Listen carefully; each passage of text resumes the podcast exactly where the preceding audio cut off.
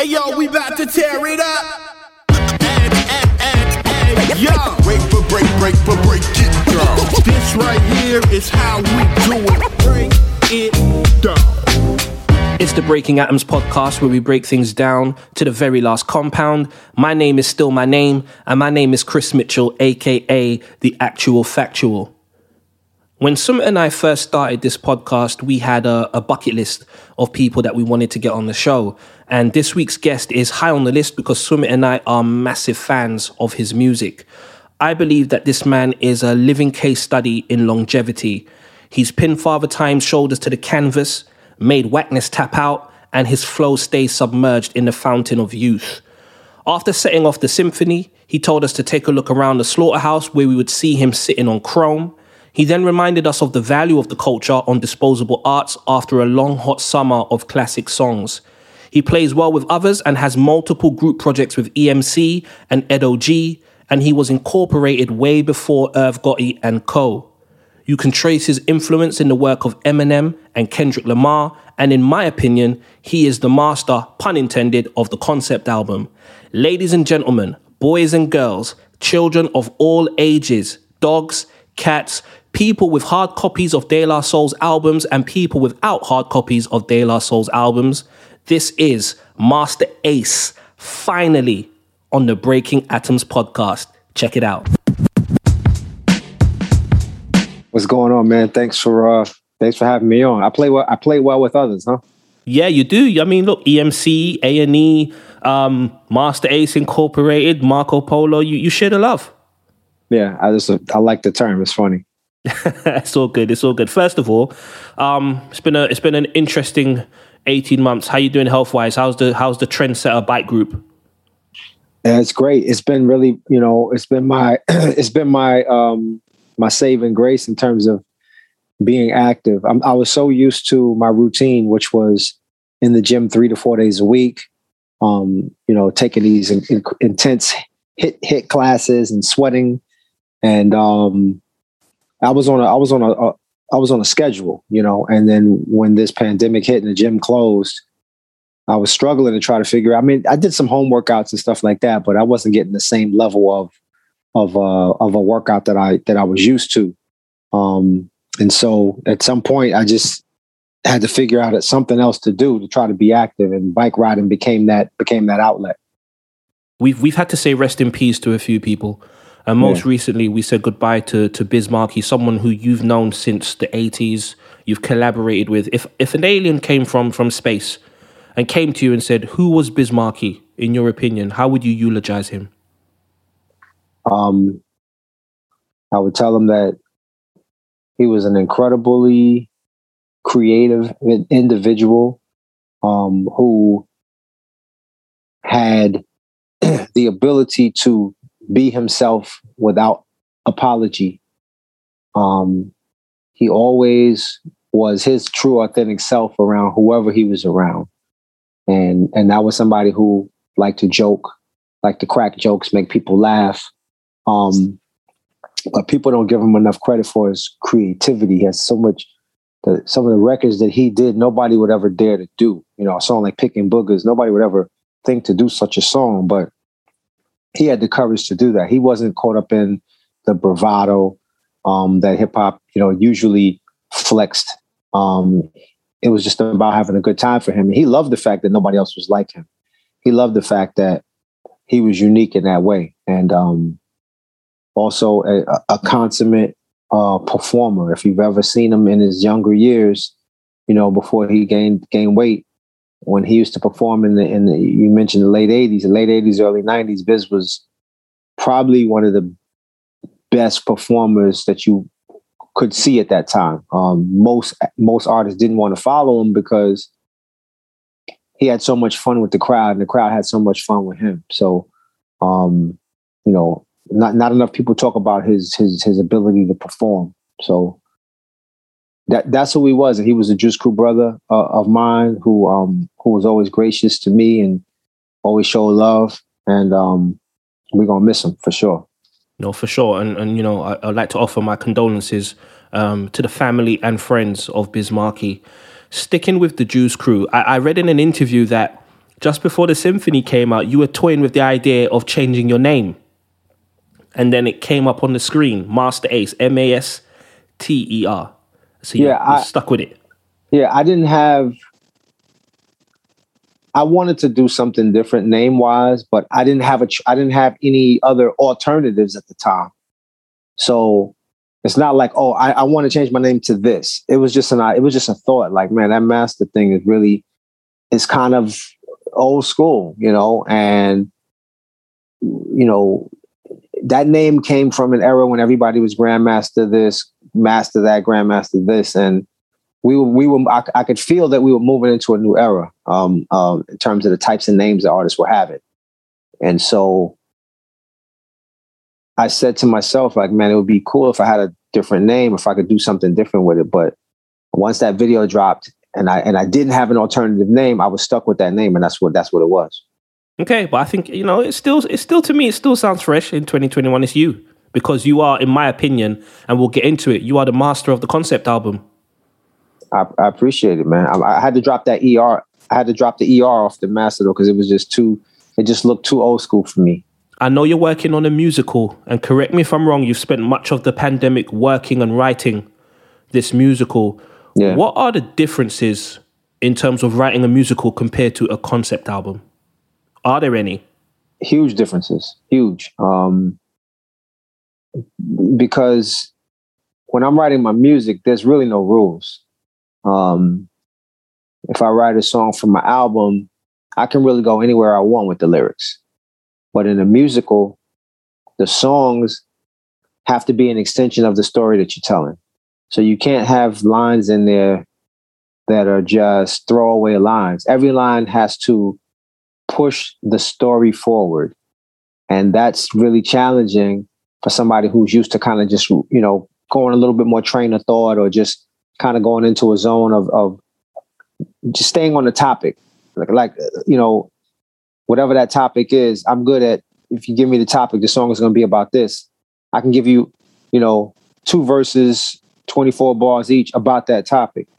But musical, it doesn't work that way. The musical, you you make it clear at the beginning what the topic is, and then the rest of the song has to be pushing the action forward, and and and that's been that's been a challenge. Have you ever had a concept in mind and thinking, okay, um, this would make a great album, and you may have abandoned it and says, nah, or you know, you've changed route. Are there any kind of concept albums on the cutting room floor that you'd be willing to share with us today? Yeah, that was one. That was one. I had a, I had a I had a con an, an album concept.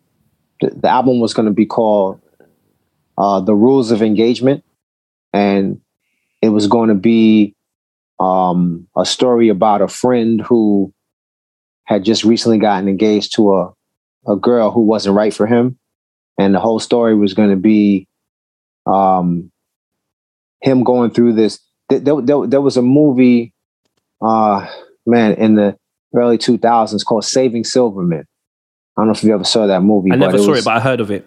it was a group of it, it- it was a couple of couple of friends and their buddy was getting engaged and and the, and the buddies hated the girl. The girl was like super you know aggressive and she was in charge and um they were trying to do everything they could to stop him from getting married to this girl. And so it was it was kind of like loosely based on on that movie concept.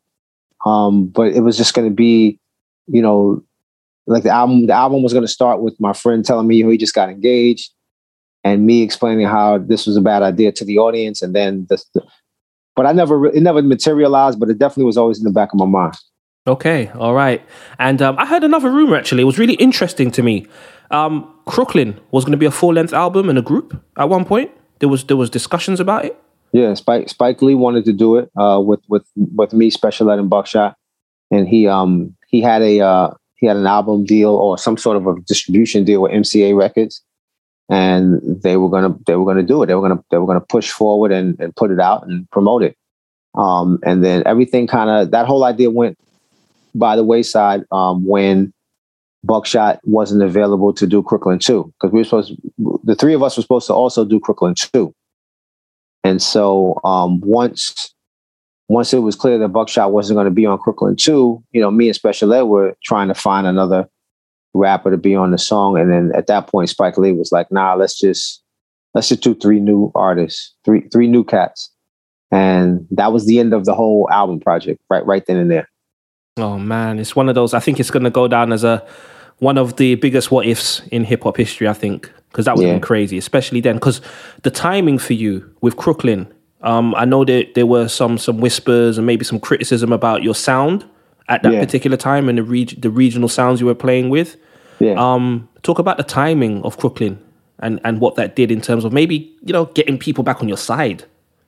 It was it was it was the timing was actually perfect for me because I had my, my, my song Born to Roll was really, really blowing up in in other markets, West Coast, Midwest, Southwest. Um, it was getting a lot of radio play, every place but New York. And when you saw the video, it was it was clear that the video was shot in Los Angeles. The images, the cars, the women, you could tell that it was definitely not New York. And so, you know, th- this was a time in hip hop where, you know, this whole East West um, rivalry was really, really brewing, you know, quite, quite, quite feverishly. And I found myself trying to, trying to sort of walk the tightrope between East and West and, and, and trying to bridge the gap with, with what I was trying to do, but it just was not working. And so to ask to be on a song, you know, about the city that I was from was just the perfect timing because it got got me a chance to remind people where I was from. Because many people, to be honest, many people on the West Coast, then when they heard Born to Roll, they had never heard of me before that, and so they assumed the sound and the video and and the way I was dressed, they assumed I was from LA, and so uh, a lot of that was confusing to people. So for me to be on Crooklyn was a great way to remind people of my roots, where I was from, um, where I where I, where I made my start, and um, I'm, I'm I'm glad that Q-Tip made the call and, and asked me to be one of the artists. No, no doubt, no doubt. Um, let's let's stick with sitting on Chrome though. Um, one of my favorite duos is the Cellar Dwellers. Um, I hate to be one of those people that you know people people don't talk about them enough, but I feel they're very underrated in, in many ways. How did you hook up with the Cellar Dwellers in the first place? Because I first heard them on For the Mind, and I was like, yo, these guys are dope. Yeah, yeah, yeah. Um, they were friends with they were friends with Digga. He's the one who brought them around the studio and stuff. And you know, I heard them rap, and I thought these guys are dope. They're different. You know, they were.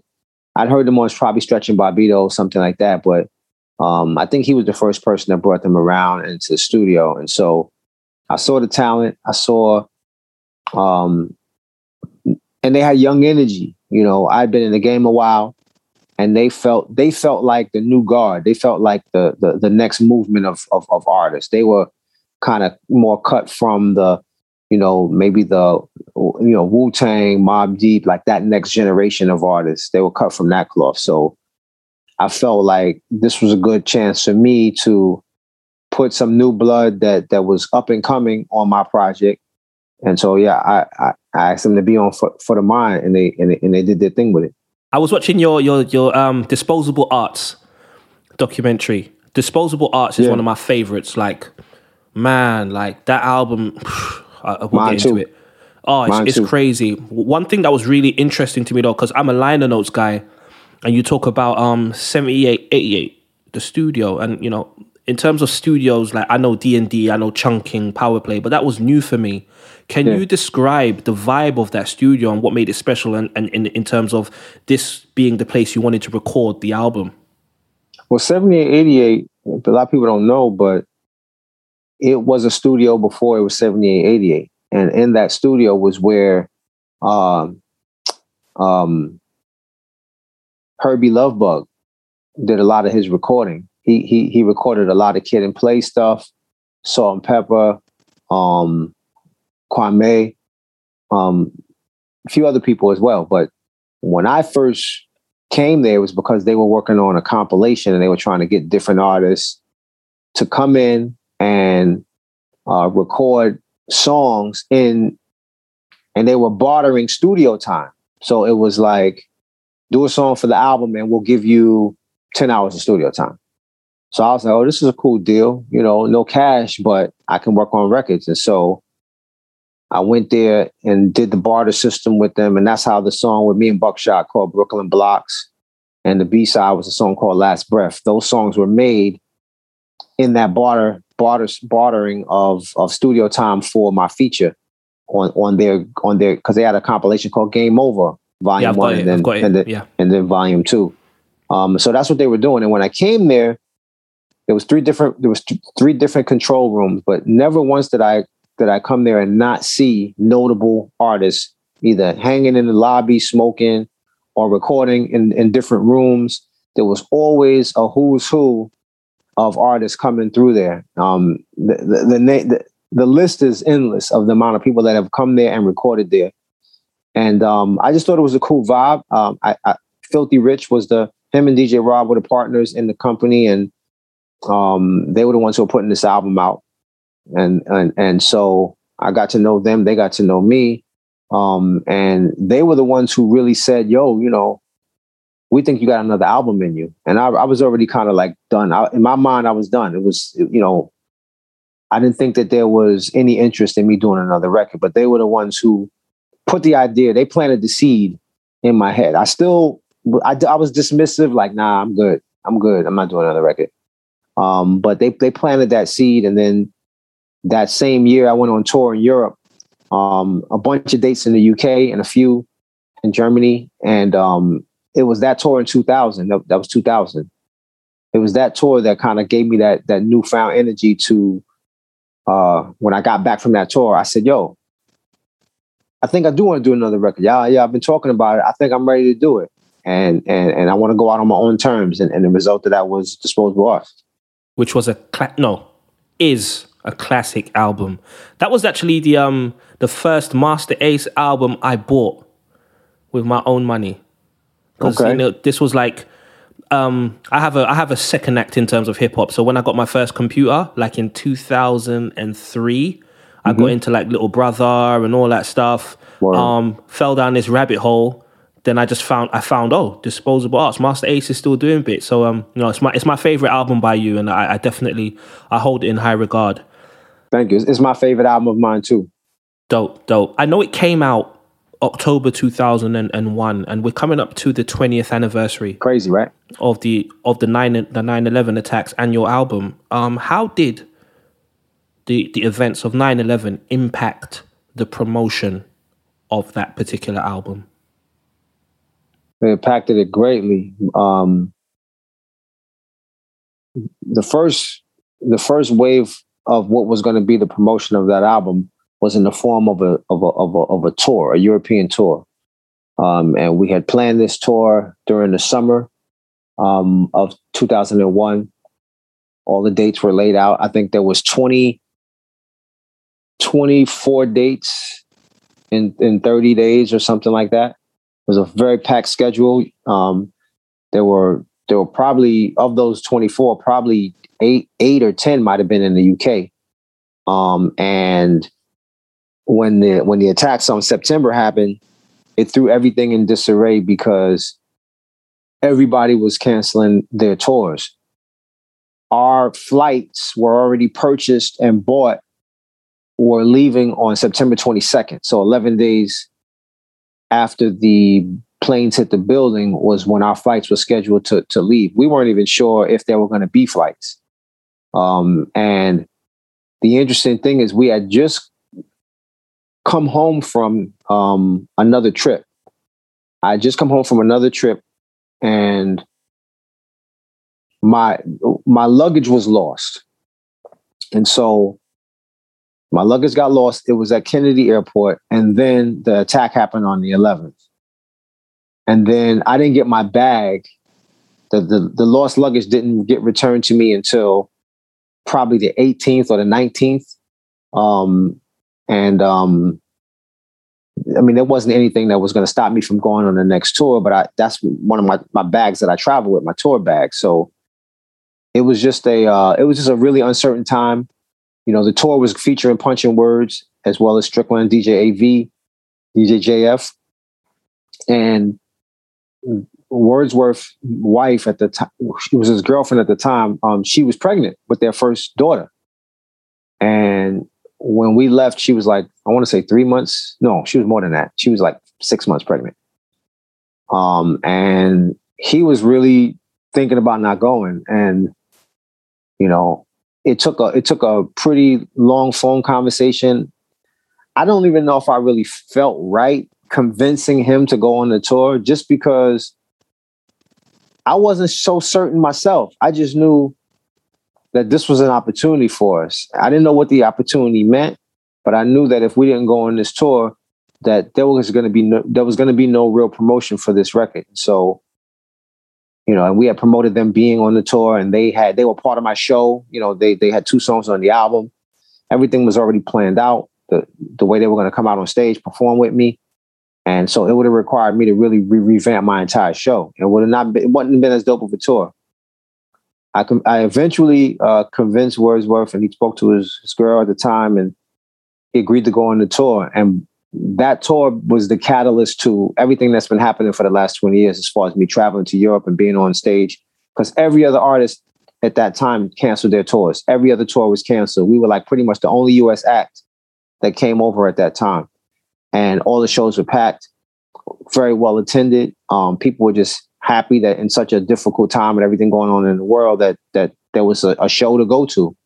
Um, and we wound up it, we wound up really endearing ourselves to a huge audience of people over over in Europe, Germany, UK, um, Switzerland, um, Sweden, Netherlands.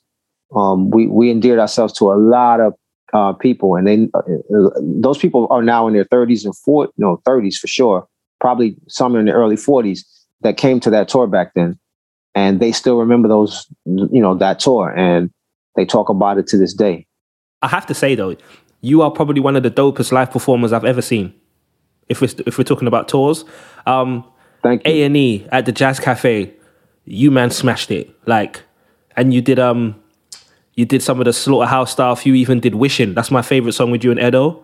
Yeah. I, Yeah. I have to give you guys props.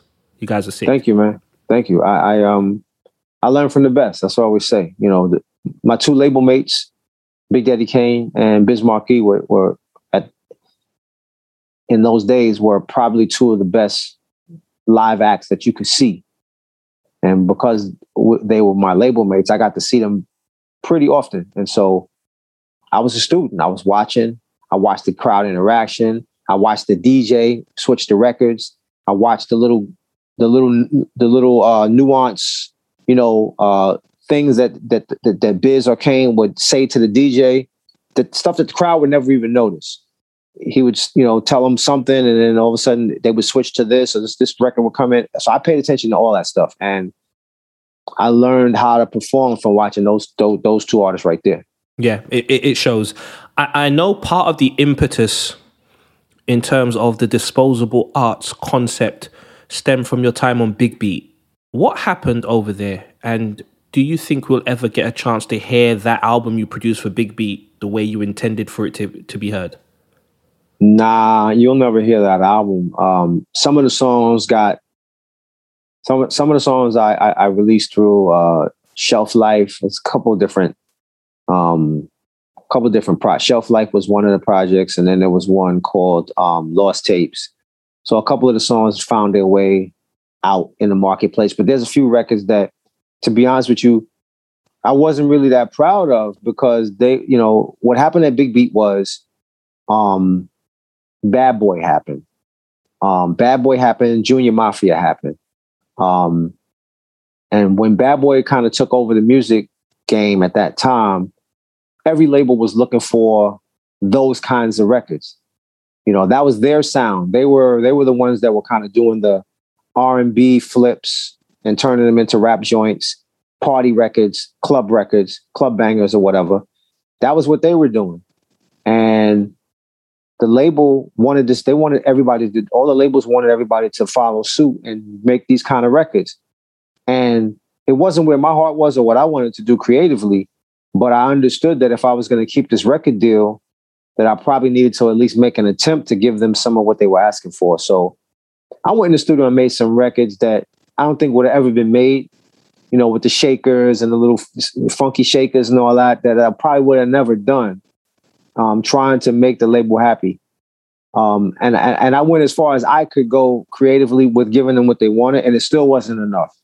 You know, they were like, "Well, let's get changing faces or let's get you know um let, let's get um brian mcknight to sing a hook you know that those those were the kind of suggestions that were coming at me and i was like man i'm not gonna be able to we, we, we're not on the same page at all so let's just you know figure something else out it was actually them who decided to to, to shelf the album um after after i came back to them with new music and it wasn't it still wasn't what they were asking for it was their decision to to, to let me go and to shelve me.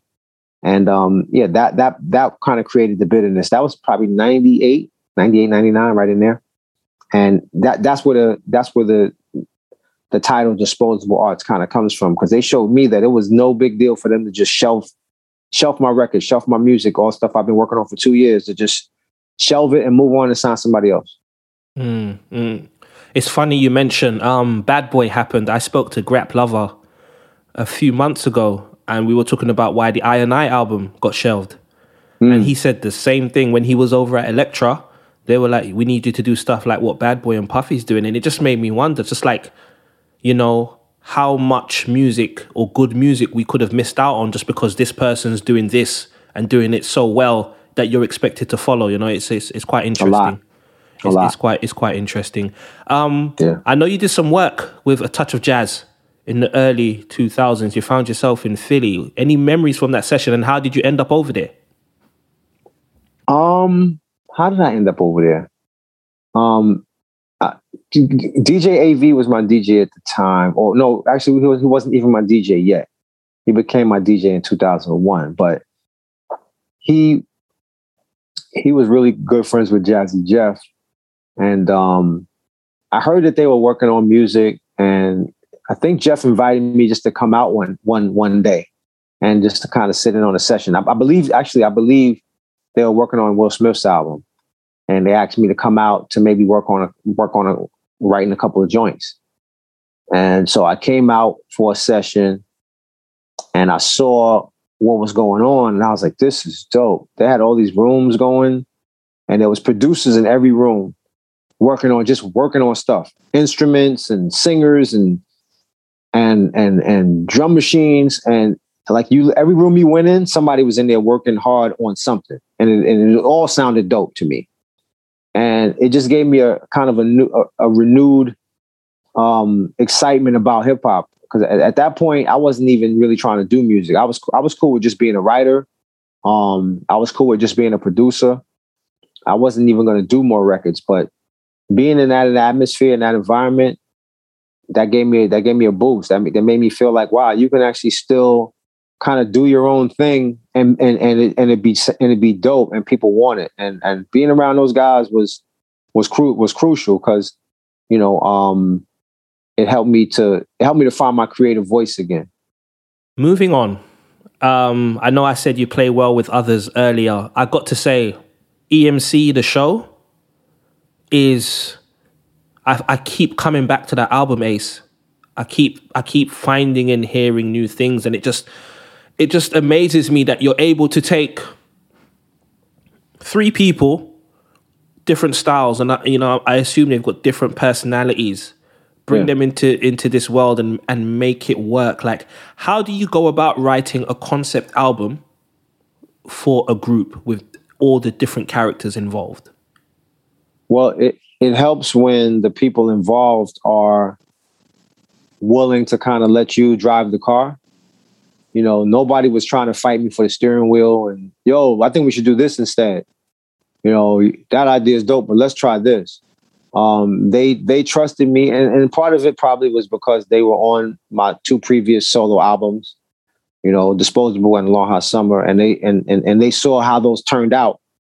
So shout out to those guys for for for trusting me to to to drive the car, and they they let me kind of create the narrative for what the the storyline was going to be on the album, and they just they just trusted me. That, that that's the bottom line. They didn't.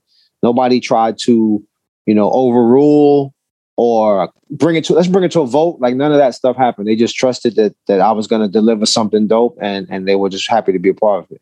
I hear you. I hear you. Are we going to get a new EMC album with the original lineup? The original four MCs? Yeah. Probably won't happen. Probably won't Okay. happen because the relationship is not really mended there. Um, and um, you know, with me, I don't like to really go backwards. Um, even if even if me and whoever whoever I'm not, you know, cordial with anymore, even if things are smoothed out and it's all love again, I'm still not trying to go back to being creative with the person anymore. And that's why, you know, you won't see me working with, you know, the Lord Diggas and the Paula Perrys and people like that, just because it's water under the bridge for me. I've moved on, wish them well, and that's that's what it is. I, I you know, I, I truly believe that from the very beginning, the very first EMC album, the show, that there was always kind of a little bit of a disconnect. Um, um, because Punch was always kind of the out, he was always the outlier in everything that we were trying to do. Um, and he always found himself not quite a part of everything that we were doing. You know, from the very first video, from the "What It Stand For" video, you you you wouldn't know it, but you know, the the group, all the group shots when there's four of us, he's not actually in those shots. We we got a we got a rapper, um, J-Zone, actually came and put on an EMC jacket and and turned his back, so we can at least have the image of four MCs. But but Punch wasn't even in town for the video. He was supposed to come That's into town. crazy. Yeah, go back and look at it. You'll you'll see the the the fourth person's back is turned the whole time. And that's J-Zone. That's J-Zone. Um, feeling feeling standing in because he was he was the right complexion, so it worked out. But yeah, that kind of stuff was was happening from the very beginning um, of the project, and so that's how I kind of knew. That's that's how I, that's how that's how I kind of knew like something's not quite right, and and and, and it's wild because I look back at the cover like after when when when things went left with us and Punch was no longer in the group. I look back at the album cover, and if you look at the album cover, it's very interesting. Um, there's a there's a there's a sign. The sign is has an arrow, and the arrow is pointing down to Punch. And right next to the arrow, there's a there's a number three in a box. And I was like, "Yo, this was an omen from the very beginning." It, it, it, I mean, of course, you're just looking at it and creating your own narrative, but to me, it was it, it I like yeah, this was an omen. Like the arrow is pointing to him as the as the, as the outlier, and then there's a box with the number three, basically saying there should be three of us, not four of us. And, and that, that's just what I created in my. Go back and look at the cover though; it's, it's pretty interesting. No, I can see it in my head. I I, I, I see what you're saying.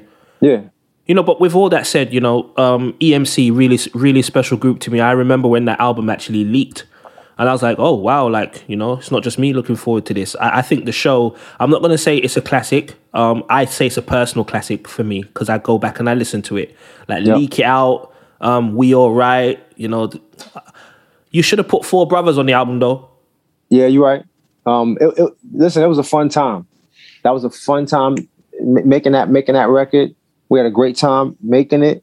Um, the touring, the shows with the four of us was always so much energy, so much positive energy, and running around on stage, four of us was always a lot of a, a lot of fun and a, and a good time. There's good memories from that time. I don't have any any bad memories of of that time period of us touring together. That's good. That's good. Marco Polo, a Brooklyn story. Um, it's been what three years? Wow, three years since the album came out. It was Yep. interesting. You know, you you you you did a, a song with Premier and dropped it after the album came out. Was that recorded as part of the album sessions, or why did it come out after? Because Premier worked too slow.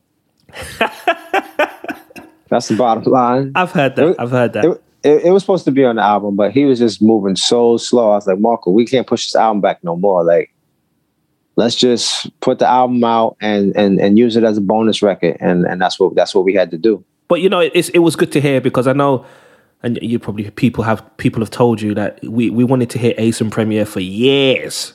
Me too. Me too. That was the that was the one guy that I felt like because we had been friends way before um all these records, all these Gang Starr records and all that. I knew Premier before before no well, I met him right around the time that they were recording No More Mr. Nice Guy. So It's a long time. yeah, that's when I met him. Uh, Guru introduced us, and I actually wound up being even cooler with Premier than I was with Guru. We're hanging out with Premier more. Um, but for for and he did the scratches on my song Saturday Night Live, and so it was just crazy that for as long as we had known each other, I had never rapped over one of his beats. And um, so I was just happy that we finally got to that point of being able to do it. Yeah. Um, there's another producer I, I want to hear you work with, and I know you you sent a, a, a subtle shot at him on Acknowledge, and that's Nottz. Mm, yeah, yeah, yeah. I Nottz is really, dope I, re- I really think I'd love. I mean, the fan in me, I just want to hear Ace and Nottz. See, I'll see if we can make that happen. Did we? Did I rap over a Nottz joint? I was thinking, and I, I couldn't find any.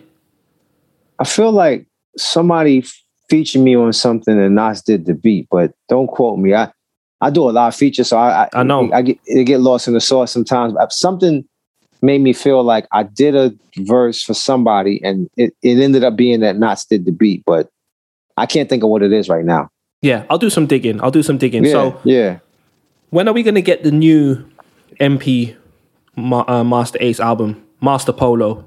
When can we expect? I know you. You said in previous interviews you've done about two or three songs and you've picked about twenty beats. Please update us. we're at the same spot. Um, I got a bunch of beats um, sitting there, great beats. I'm just, you know, 2020 kind of kind of took all my energy um, because of the way the, the year went and because of the just the pandemic, the election, politics, everything that was happening. It just it just wore me out and it sapped my creative energy to a certain extent. So I, I said, you know, I don't want to write an album in this in this environment. I would rather write the album after things get a feel more positive. Because I, I felt like the album was going to be super dark, super negative, super political, and and and and I didn't want to do a record like that. I just didn't want to. Um, so I said I, I need I need to wait until you know some of this has passed, and I feel a bit a little bit more optimistic about the future before I start to write the record. And so Marco understood that. He was very patient with me and he let me he let me kind of do it in my own time. Um and he continuously keeps sending me new beats. So I'm definitely right around 20 or, or, or more. And it's just up to us to kind of pick the final, you know, ones that are gonna make the album. But the music that I have right now is plenty, like it's enough. And um yeah, I've I've written to I've written to two, three, and I'm just waiting because something usually happens with me where my body tells me, okay, it's time. And At four o'clock Are in the morning, in the middle of the night. yeah, that's when it happens sometimes. And I just get that inspiration. I go, now I know what I'm now I know where I want to go with this. Um, so I'm just kind of waiting for that that moment. But the beats are there. Mark was being really patient. I think us getting back on the road will uh, which we're going back out together to Europe in uh in October. I think that'll help push it forward because being around him and being around the touring life and back into the mix of what we used to do, that'll make my that'll make my mind feel more normal and back to a place of okay creativity again. Because all my creative creative energy's been going to this musical right now, but I think being out on the road will give me a good reset. Um, and on tour is where I get a chance to really listen to beats while I'm in the while I'm in the room in my hotel room by myself. You know, if I'm packing, let's say we got to leave at eleven o'clock, and I got to pack all my stuff up. I'm in the room packing. I got the beat going, and that's when and that's when all the rhymes start coming to me. I'm like, "Ooh, I know what I want to say for this." Boom, boom, boom. Because The song's gonna be about this. So, I think it'll be a good reset. I'm looking forward to it. And to close, let's end it like disposable arts. I've got a question. 2021, 20 years since disposable arts. Do you still have no regrets? no major ones. Um, definitely not about the rap career, but one of the regrets probably I had is that when I was getting when I was getting all the airplay and notoriety in Los Angeles and other markets outside of New York, I didn't really embrace that notoriety. Um, I ran from it. I ran from it because I was like, yo, I'm from Brooklyn, man. I don't want people thinking I'm from LA. Um, and so I kind of missed I kind of missed the boat a little bit on what could have been a very uh, promising career as a producer because all of those records that were getting all the airplay, Born to Roll, Sitting on Chrome, INC Ride, all I produced all those records. And I certainly could have taken, you know, the fumes from the, the success of those records and produced for a lot of other people and really probably made a career as a producer in this game. Um, um, but I was just so intent on getting back, getting back to New York and getting New York back on my side. That's what I spent all my time worrying about. And it never really panned out that way. I should have just went with went, you know, focused on where the where, where my bread was buttered at that time. And my bread was was buttered in, in LA and on the West Coast and on the Southwest and the Midwest. And I could have done a lot more to make records with other people. Um, so I, I'll never know what that could have been like because that could have been a whole different type of career. I hear you. I hear you. Masta Ace, just want to say thank you so much. And from from me as a, a hip hop fan of it's coming up to like 30 years. I wrote my first rhyme when I was nine. I'm 39 years old. You are Wow. one of the people I look to in this culture. You are reliable, you're consistent. Anytime I see a Masta Ace project, I can buy it with confidence, knowing that Thank you're you. going to deliver some art and you are a, a- resident in my top 10 MCs. Thank you, man. That means that means a lot, man. You've been there since 01 and you, you've remained there. And I've got a, a, a something on the wish list. If I had the money and the access, my dream is to do a concept album executive produced by yourself and Prince Paul. that would be cool. That yeah, would be cool. that would be crazy. You write the narrative, Prince Paul does the production because he's another master of the concept Yeah. album. he is. um, he is. But no, you're special. You know, on behalf of, of myself and Summit, you know, thank you so much, and looking forward to seeing you in the UK real soon. Absolutely, man. We'll be there soon. Respect to Masta Ace for pulling up to the show. And like I said, we've wanted to speak to him for a long time. And as a fan, he definitely did not disappoint. I want to send a special shout out to one of our new listeners. He goes by the name of Desmond Powell. He discovered the pod um, from our Reasonable Doubt series, and he's been tuned in ever since. He's been on the socials, he's been sharing, he's been sending messages, and he, you know he says he's really enjoying the show. And I just want to say thank you to Desmond. Um, we really appreciate you for for, for tuning in. Um, Desmond is just one of the the many new listeners who are much younger and use this pod as a as a resource tool. So with that said, if you're intrigued by Masta Ace and you want to learn more about his story, check out his discography. I personally think that his best solo album is Disposable Arts. Summit loves A Long Hot Summer, but don't sleep on the Slaughterhouse albums and sitting on Chrome either. You can buy all these albums, merch, and even a bottle of CMOS at Ace's official website, which is www.masterace.com. As always, we are on the socials. You can find us on Facebook, Instagram, and Twitter at Break the Atoms. You can find me at I Am Kinetic with a K at the end, and you can find Summit at Hip Hop Chronicle. We'll be back next week with more hip hop culture related goodness. And until then, peace.